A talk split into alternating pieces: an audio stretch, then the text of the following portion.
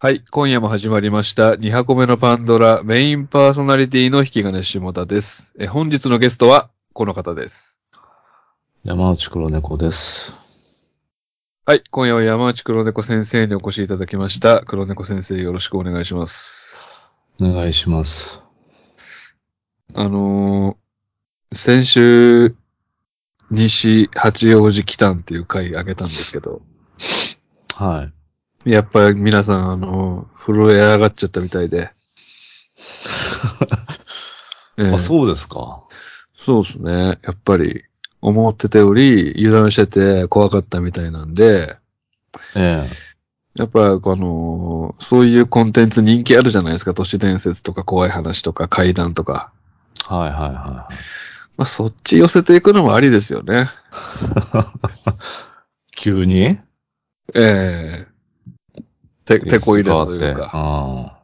うんまあまあ、2、3ヶ月に1回ぐらいやれたらね。ということで、あの、皆さん、どんどん不思議体験ね。あの、夏を待たずして、どんどん送ってきていただいて構いませんので。うん。はい。随時受け付けてるんでね、恋愛相談とライフハックとかは。あ、そうなんですか。そうです。どんどんどんどん、あと、いや、黒猫先生に対する90年代リクエストもどんどんやっていいんでね。ええ。ええ。もう、ね。語り尽くした感はありますけどね。90年代いやに俺ついては。 90年代のツタヤについて喋ってほしいんですよ。あの、 えレンタルビデオ、レンタルビデオっていう文化について喋りたいんです、黒猫さんと。 俺ゲオ派なんだよ。ゲオでもいいよ、どこでも。広島はポパイですから。ああ。レンタルビデオね。レンタルビデオという文化についてね、やっぱ喋りたいんですよね。あのーツイスターっていう映画あったじゃないですか。もう、死ぬほど見た。死ぬほど見てねえだ午ろそ後の労んな働省で死ぬほどやってるあーツイスターなんて。にいや、ある日ね、あのーポパイに行ったら近所の、は棚一面ツイスターになってた日、びっくりしましたよ。そういうのなかった。行ったら、棚一面タイタニックみたいな。い。な、な、え台風が来てたんですかその日。いやいや、あのーリリースの日だったんですよね。ああ。で、棚一面ツイスターなのに、もう、全部借りられてるみたいそりゃ見たいからね、みんなな、。うん。ツイスタそういう驚きあったじゃないですか。その対策が出ー。た時に。あーはいイはンい。ディインディペンデンスデイ。棚一面インディペンデンスデイみたいな。あったあったう。ん特設コーナーね。はいはい。そうそうそうそう。ワクワクしましたよね。あの、ジュラシックパークの日とか。あそういうお話もね、していきたいですけども。あのー、その、前回の中で、脳みそナイマンを名指しで、あ。うん。あの、脳みそナイマンってあの、あれね、隣の部屋にキャバ嬢が住んでたっていう。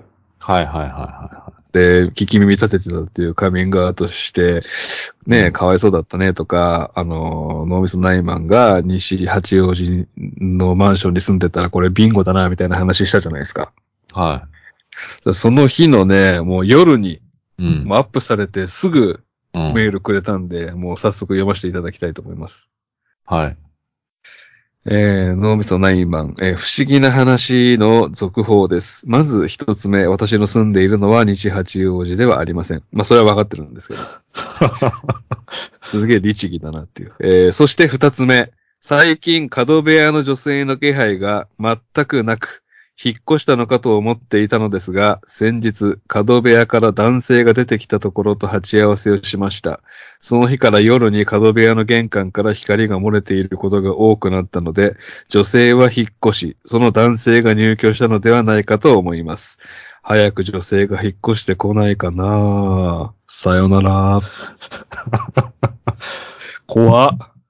バッドエンドじゃん。一番選んじゃいけないルート入りましたね、これ。えええー、だから、たまにしか帰ってこないキャバ嬢と思わしき女性が引っ越して、えー、おっさんが毎日いるっていう。いや、その男、消えた男はどうなっちゃったのあの男とこの男が同一人物なのかっていうのはわ かんないです。なんでだよ。もう同一人物じゃないでしょ、それは。書き方からして全く関係ない入居者ってことですかうん。ああ、じゃあ、出て行っちゃったんだ。消えたままか。うん。取って食われたってことですね。じゃあ、女の子が、あああの、おばさん、おばさんたちに。そうです。 一瞬でおばさんになったってこと一瞬で老けたって。そういう部屋なんですかわかんないよ。怖いことが多すぎるわ、この世は。その時間経過がもう、おかしい部屋なんじゃないですかね。そその部屋だけ。うん。脳みそ内マンの部屋だけが普通の時間の流れってこと。あそうそうそうそその、廊下にさ、う。うん。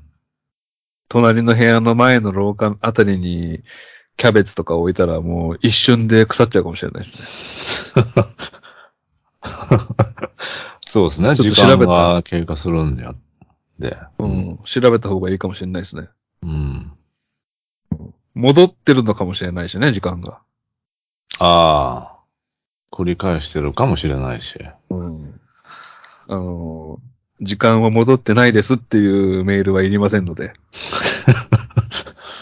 意外と律儀なんでね。うん。ええで、前回、僕、時間がなくて、僕の不思議体験が話せなかったんですよ。はだから今回、あのさせていただこうかなと。い。うん。まあ皆さんにも聞いてほしいし、黒猫さんにも、やっぱり引き金は、うんあの、そういう霊感あるんだなっていうのをやっぱり知っといてほしいし、ええ。うん。まあ霊感っていうかまあ、出くわしてしまうっていうね。いや、何にも今のところ出くわしてないですよね。エピソいーやいやいドや限いり。や。 半透明の猫。半透明の猫向こう側が見えてる猫。そんなこと言ってたいやっいやいや、夜中にさらっと絞ったオレンジ買いに行ったら、向こう側が見える猫がいたのよ。けもう冒頭から嘘じゃん。夜中にサラシボ買いに行くやつなんかいねえから。いやいや、家の前に大道の自販機があったことねえだろ。ないですよ。そんな常とこに借誘りわなれいてんるでんだ。から。常にさら絞りさ 誘われてんだから。 高校と光ってね。うん いや、でも、俺もね、なんであの日さらしぼ買いに行ったのか、未だに分かってないんですよ。いや、だからそうでしょう。うん飲み物全不自然然な、そうそう、飲み物あるのに、なんか買いに行こうって言ったら、猫がいて、向こう側が見えてて、あの、これ嘘でもなんでもなく、あの、キラキラしてるんですよね、猫が。うん。はいラメラメみたいな。はいはいはまあ、それは、本当に事実だし、まあ、あと神様がくれたドーナツの話もしたでしょい。神様じゃないやん。古事記エピソードやん、あんな の。いやいやいや。言葉慎めよ、お前まあ、あと、夜中に線路をゆっくり移動する4メートルぐらいの化け物みたいな話ね。ええそれが一番おかしいんだよな。それもあったし。うん。まあ、これ本当に最後のエピソードです。僕が東伏見で体験した。はい。うん。あの、こっちに荻窪の方に引っ越してきてからは何も体験してないので。本当にちゃんとした話をお願いします。はい。うん。だから、僕がおかしいというよりは、今、帰り見るに、あの、あの地がおかしいんだなっていうふうに僕は思ってますけどね。あの場所がうんええ。駅前にでっかい鳥居がある変な駅でしたから、うん。ええまあ、ある日、あの、夏でしたけど、あの、窓を開けて、あの、涼んでテレビとか見てたんですよ。でも、深夜の1時ぐらいだったと思いますね。はい。うん。そしたら、あの、遠くの方から、はい、はい、さ、はい、はい、さ、みたいなのが聞こえたんですよ。えほえで、うんテレビ消すじゃないですか。消音にするじゃないですか。う。うん。で、耳澄ませてたら、はい、はい、さ、はい、はい、さ、みたいなのが近づいてくるんですよ。うん。えと思って、窓ゆっくり開けて、は網戸はそのままにして、あの、見える限界のところまで顔を傾けて、そっちの方をこう見たんですよ。うん。そしたら、なんか赤く光ってる光が2つうん。あって、それがゆっくりこう近づいてくるんですよ。で、よいよいさあ、よいよいさあって言ってるんですよ。うん。で、ちゃんと見えるぐらいの位置まで来たんですけど、あのーなんかハッピーみたいなの着てるおじさんが両サイドにいて、ああ、はいはいはいはい。真ん中が人力車だったんですよ。うん。で、誰かが乗ってるのがわかるんですよ。白い服を着た。はいはいで、はい。えって、1時だよって思ったんですよ。うん。そいつらも、あのーよいよいさあよいよいさあみたいなんでやってるんじゃなくて、そいつら自体が、よいよいさあよいよいさあみたいなボリュームで移動してるんです。おー。このままだったら、ここ、うちの前通るなと思ったんですよ。見ようと思ったんですよ。やばいから。うん。したら、あの、左の方向に曲がっていったんで、俺からはもうそこまでしか見えなかったんです。うん。で、よはいよいさ、よいよいさ、みたいな感じで消えていったっていううんのをはっきり見 た。これ何い人力車だろ、それは。や、これ何あらって思ってんの、ずっと。だから夜中だから絞ってたのね、そいつらも。何をしてんのよ。人力車と8匹いたおっさん、両サイド2人で。なんかツアーだったんじゃないのなんか、夜巡る。夜巡るツよくアわかんないけど、うん。ーいやそれをやってたとしても俺は怖いね。あの、まあこの世のも、この世のものじゃない人たちなのかなとも思ったしうん、黒猫さんの言う通り、何か、その金取ってツアーみたいなのやってたとしても、うん怖い わ。時間的に。夏。で、僕は、あの、何度も言いますけど、一人でお酒、部屋でお酒を飲むようなことはないので、うん。 はっきり見てます。ただのおっさんじゃないですか、8匹来た。うん。いだやー、だって弾いてたんでしょうよ。からそういうのがあんのかなって思ったけど、うん。それを毎年体験したわけじゃなくて、その一回きりだしね。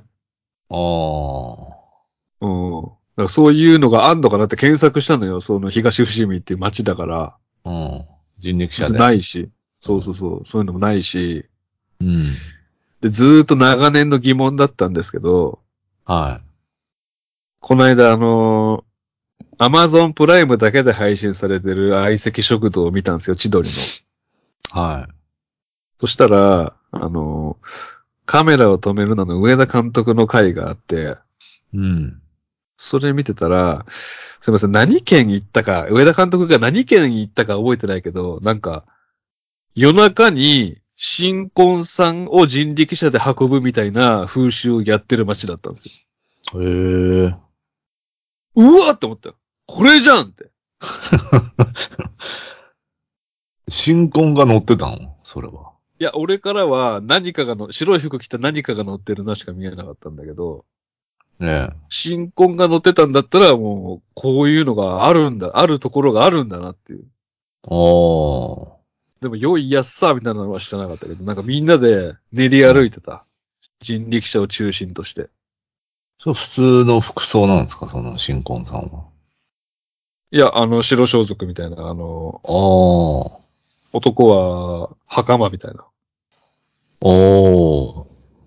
らそれをやってたのかなその、そその、上田監督が行った町出身の人が、うん。東伏見に引っ越してきて、その、家の、家の決まりだからみたいな感じでみんなでやったのか、そういう夜なんですか夜夜、夜なんですよ。あー。あー、じゃあ、泣きにしもあらずですね。 でも、通報案件ですけどね、さすがに一時は。いやいやいやいや。暴走してるわけでもないし。あ、じゃあ信じてくれるんですね。いや、それはいたんでしょ人力車は。うん。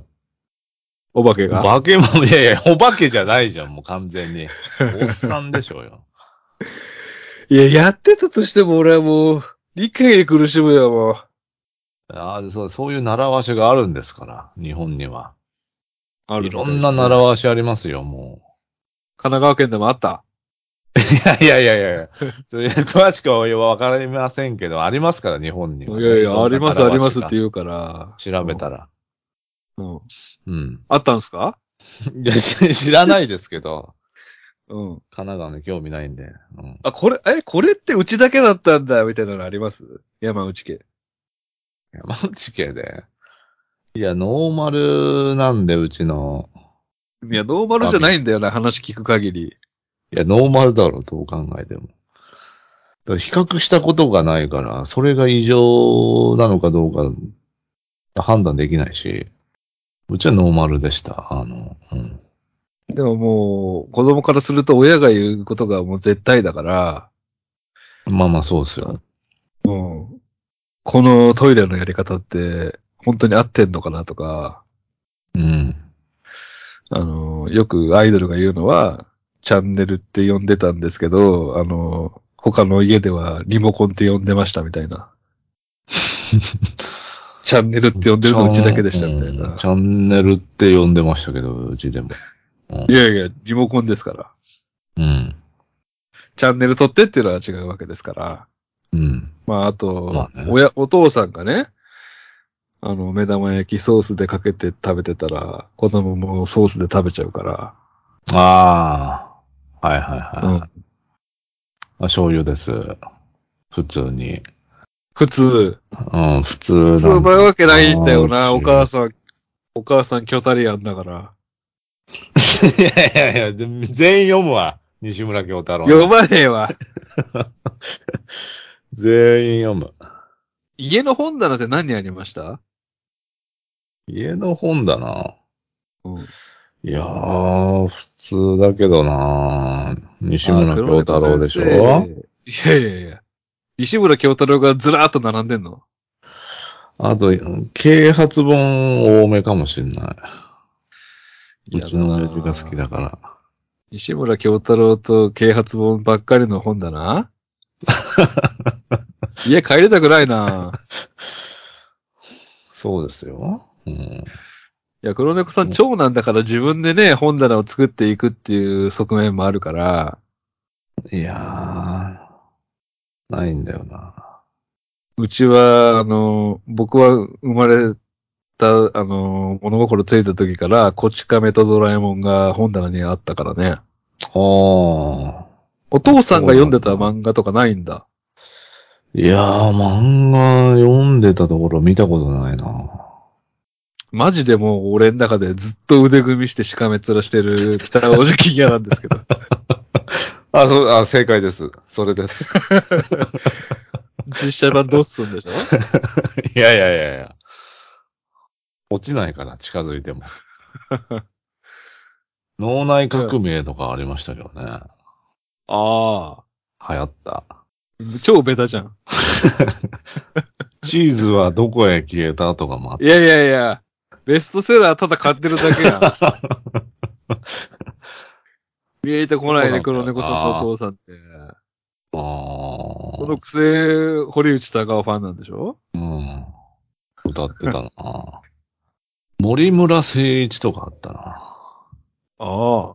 うん。それお父さんの趣味ってことうちの親父お父さんは西村京太郎読まないのは読まないですね。あ、じゃあ、西村京太郎のオフ会で出会ったわけじゃないのか。出会わねえよ。家でするけどな、そんな、慣れ初め知ったら。じゃあ、俺は子供の頃読んでた絵本が、あの、うんお兄ちゃんが子供の頃読んでた絵本と、お姉ちゃんが子供の頃読んでた絵本の結局、お古なんだけど、うん。黒猫さんは多分、読みたい絵本を買ってもらったってことですよね、長男だから。もう、読みたい絵本。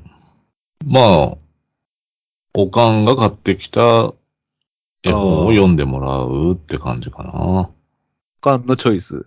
はなんか覚えてる絵本ありますい。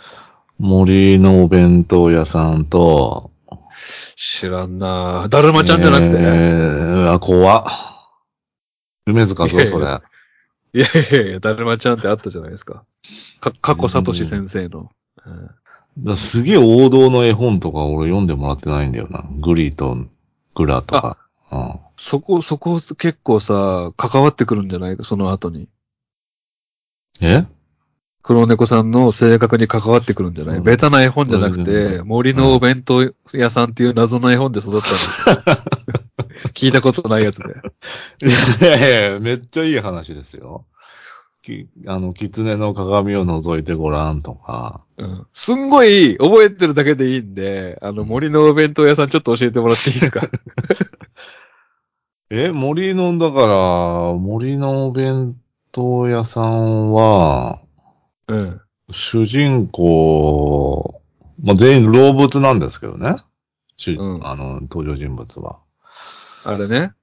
オートタクシーみたいな感じで。うーんその、精神が病んでそう見えてるわけじゃないんだよ、別に。ああ、ビースターズみたいな感じ。ビースターズみたいな感じ。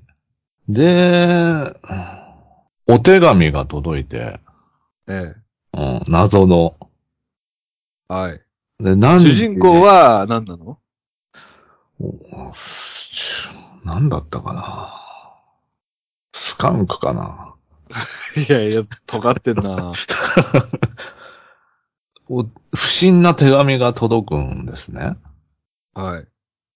12時、今夜12時おう、参上しますみたい怖な。うん。で、それにおののいてるんだけど、うん。主人公は、実はその、ただの、その、あの、弁当の配達の手紙だったっていう。うん。いや、優しい手紙だったってことあそうそうそうそうそう。で、すんげえちっちゃいやつがなんか、弁当を運んできて、なんだリストか君た、君たちだったのか、みたいな話だった気がするな。うんで、弁当食って、うまいっつって、うん。へいして終わり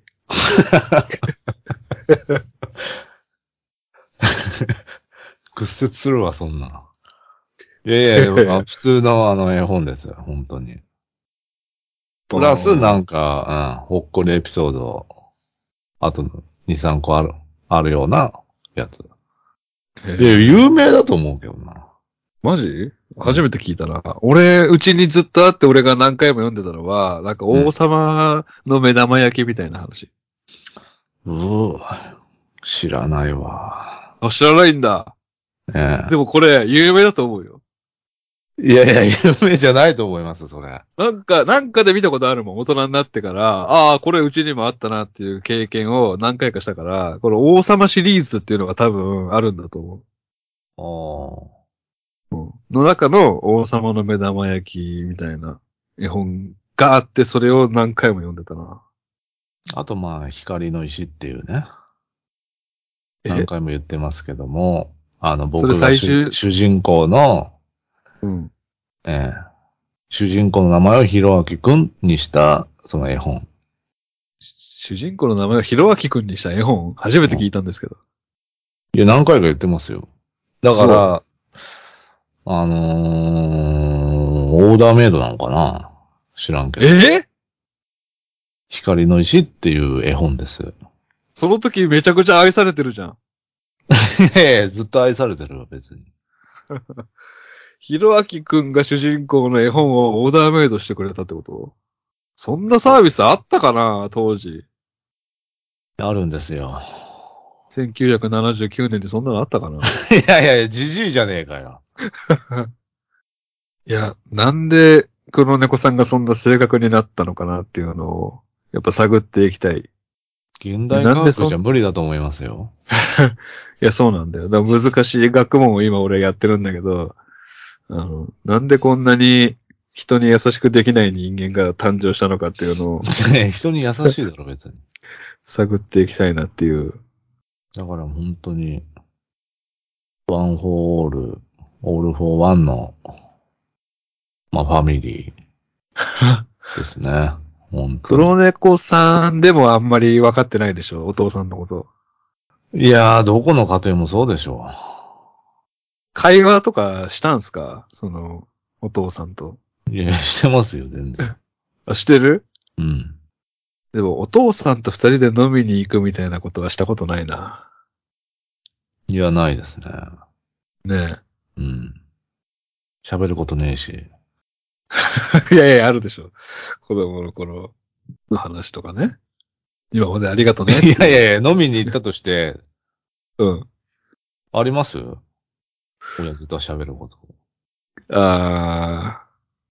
まあ、当たり障りなくカープの話して、まず。 いやいやい やいや。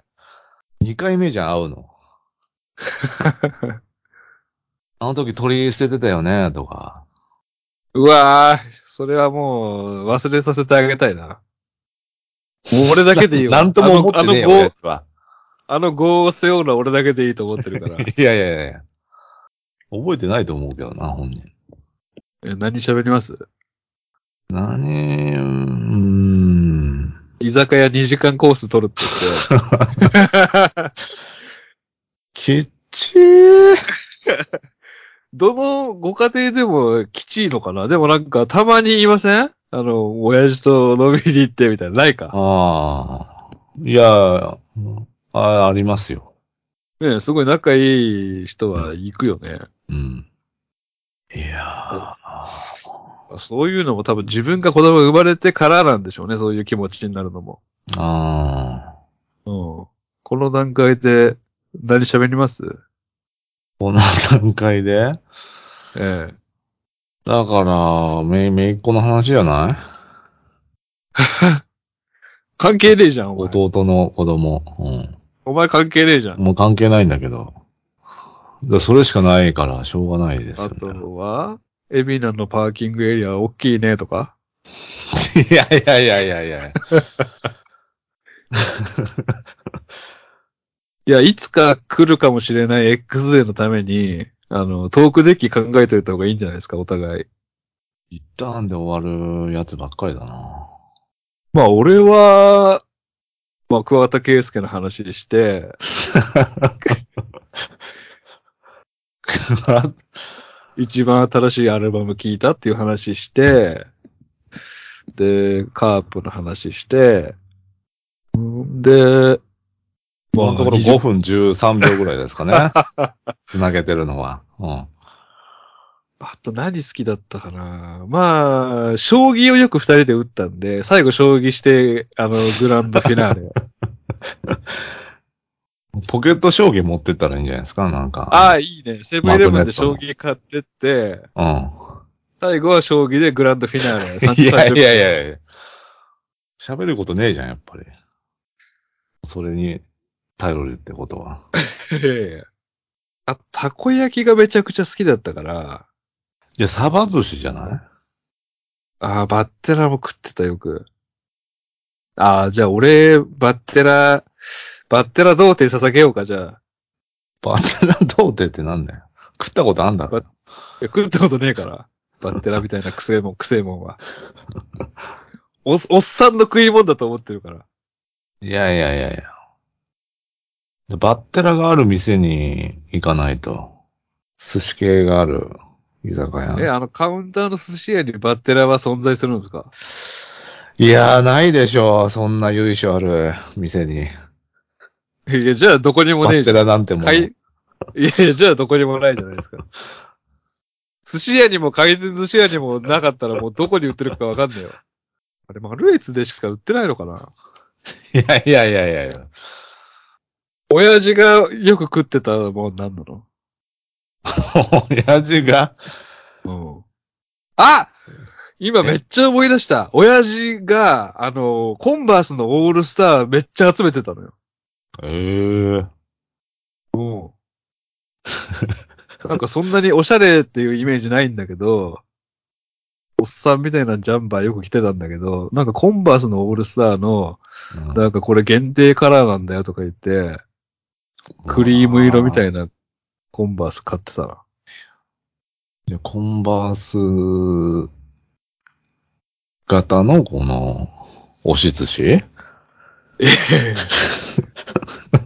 イカ飯みたいに、コンバースの中に米入れて。いやいやいやいやいや。それ衛生的にあれなんで。親父がよく食ってたものか、親父が集めてたものありますか親父の、もうファッション系に関しては皆無ですね。え、あ、あれ食いに行くぞとかないのいやー、ないわ。えー刺身食ってたけど、よく。お父さんが好きな焼肉屋覚えてるし、お父さんが好きな回転寿司屋も覚えてるな。いや、ないな。好きな店とか。山内家の4人でうん。外食行ったりしないんですか土日の夜。いやー、しない。やっぱ変だわ。家、家、やっぱ変。変じゃねえわ。閉鎖しておる袋のなんか味。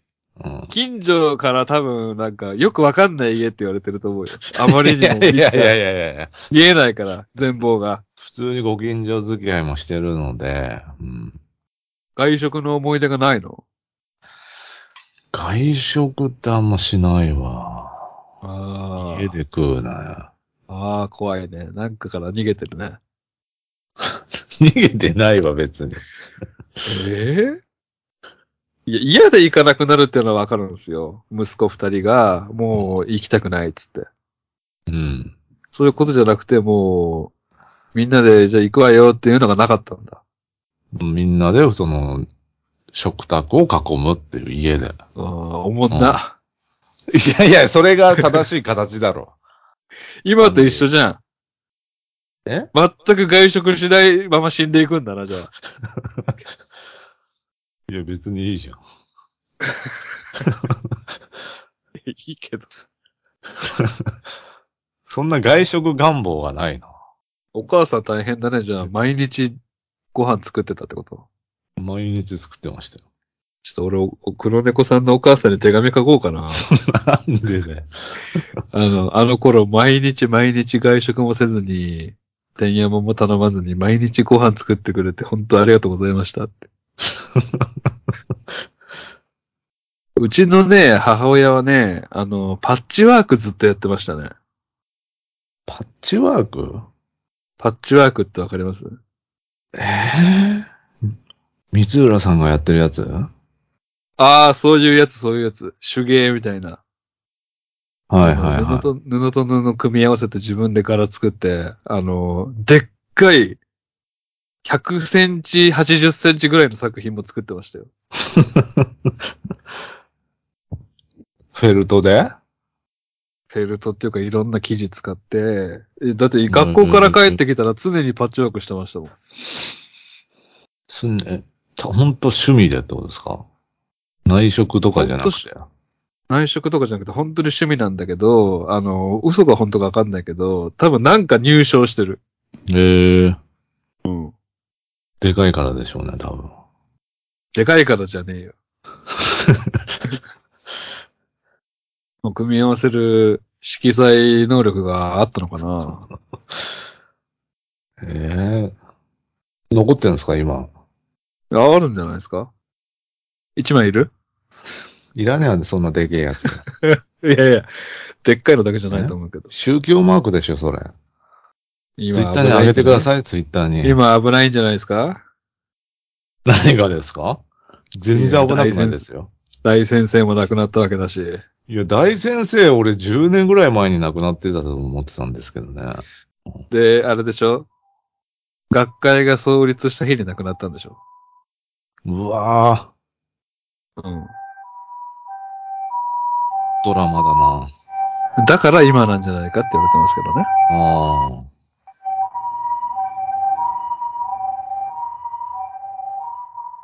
最後、池田大作で着地するんか い。この話。えじゃあ、一個だけですね。あ幼ありがとう少ござい時ます代のおかんにクレームを入れたいんですけど、うん唐揚げって出ました家で。 出ましたよ。うん。おい、おいしいですか美味しかったような印象ありますね。えでっかい皿にキッチンペーパー引いて唐揚げがどんどんどんどんどんって乗ってるようなイメージ。ああ、いいね。うんうちの唐揚げは、あの、うん。歯を入れた瞬間に、うん。すあの、すべての口内の水分をそれに奪われるっていう唐揚げだったんですけども、えなぜかっていうと、胸肉で作るんですね。ほ普通、もも肉じゃないですか。う。ああ、そうなんだ。うん。多分、もも肉でやってたと思うんですけども、下だけは。うん。胸、いや、ビルダーじゃないんだから、うち、なんで胸あ肉でずっとやってたんだろうっていう。だから、あ、む胸肉だとパサパサなんだ。パッサパサですよ。パッサパサな肉を揚げて、さらに水分奪ってるわけですから、え、お値段的にはどっちが安いんですかそれは胸肉の方が安いんですけど、ああ、じゃあそういうこだかとらし、 いやいや、別に、ひもじかったわけじゃないと思うんですけど、な、な、なんか知んないけど、もも肉、使わずに、胸肉で唐揚げ作ってたんだよな、うちのおかん。それ、考察するとどういう理由があるんですかそれ。考察すると、うちの母親の、うん。だから食文化というか、う母親は多分、その、ちっちゃい頃、おばあちゃんに、あの、つ唐揚げ作ってもらった時に、その、胸肉だだったんじゃないかっていう。ああ、なるほどね。だからもう当たり前のものとして、当たり前のようにやってるけど、それはもう本当に、異常なことなんだよっていうね、誰かが言ってあげないと。うん。普通、もも肉でしょえ、それじゃあさ、怖い話さ、うん。 今もやってるって こと今の、いや、作るとしたらやってるんじゃないですか。え作ってるでしょ夫婦でいやいや、もうだって、子供もね、巣立って、うん。両親だけなんで、唐揚げ作るかな で、あの、点と点がもう恐ろしいことに繋がりまくってくるんだけ ど、繋がんねえよ、今の話って。 いや、繋がりまくってくるんだけ ど、黒猫さんって、ええ。クラスで一番鳩胸じゃないです か。まあまあまあまあ、うん。アンダーとトップの差は半端ないですよ。半端ないじゃないですか。うん。 9センチ以上あるじゃないですか。 9センチだとな、何カップなんだっけ9センチ。 もうで A が、A が成立ですよ。いやいやいや。そこにまず3足してください。え、なんで3足すん だよ。どういう方もういいわなんだよ、それ。もういいわ。3足したら B ですから。えだから、黒猫さんってまあね、あの、公開収録来た方はわかると思いますけど、本当に 3D なんですよ。えいや、みんな 3D だわ。胸の部分が。ええ男性にしたら珍しく。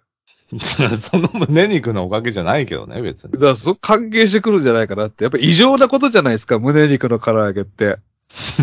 以上。でもあなた分かってなかったでしょいや、分かってなかったけど、黒猫さん自身が異常な唐揚げって言って言ってた異じゃ常いでなす唐揚げですよ、だって。異常な鳩胸じゃないですか。異常な後も、まあまあまあ、胸はありますよ、本当に。いやー、だから、それで何年も育てると、うんで、黒猫さんの弟さんもやっぱ侍ジャパンで、ええ。 大胸筋すごいと思うん ですよ。じゃあもう胸肉食わした方がいいじゃん。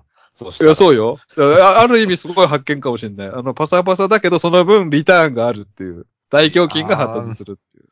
噛んでられなかったけどな。でもその分それで育ったから、そんな立派な胸板があるわけだから。ジューシーさと引き換えに。 そうそう、ジューシーさは一切ないよ。だから、あれじゃない外食させなかったっていうのは、うん本当の唐揚げを子供に分からせたくなかった。いや、自覚してたんか、異常なことじゃ。もう、この唐揚げ、パサパサの唐揚げで育てるって決めてるから、なんでだよ。絶対食べさせたくなか ったんだろうな。いやびっくりしたんですか黒猫さん初めて、あの、本当の唐揚げ食べた時腰抜かしたってこと うまっいや、全然ちゃうやんって思いま したね。じゅわってなるでしょ。うん全なんか出てくるじゃんって、汁が。うん。歯の入り方も違うし。今は、じゃあ、唐揚げめっちゃ好きってこと唐揚げ好きですよ。ああ、そうだよね。冷凍の唐揚げ買ってるって言ってましたよね。ええ。ただ、子供をアスリートに侍ジャパンにしたっていうこの事実。間違、間違ってないよね、お母さん。効果かどうかはわかりませんけども。胸肉唐揚げで、これ、本書いた方がいいんじゃないマジで。いやいやいや、胸肉唐揚げで侍ジャパンっていうこと、売れるぞ、これ簡単だなぁ。侍ジャパ僕が侍ジャパンになったのは、お母さんの胸肉唐揚げのおかげでした。えーっと、さっきのとこよりはいいとこに着地したんで、ありがとうございます。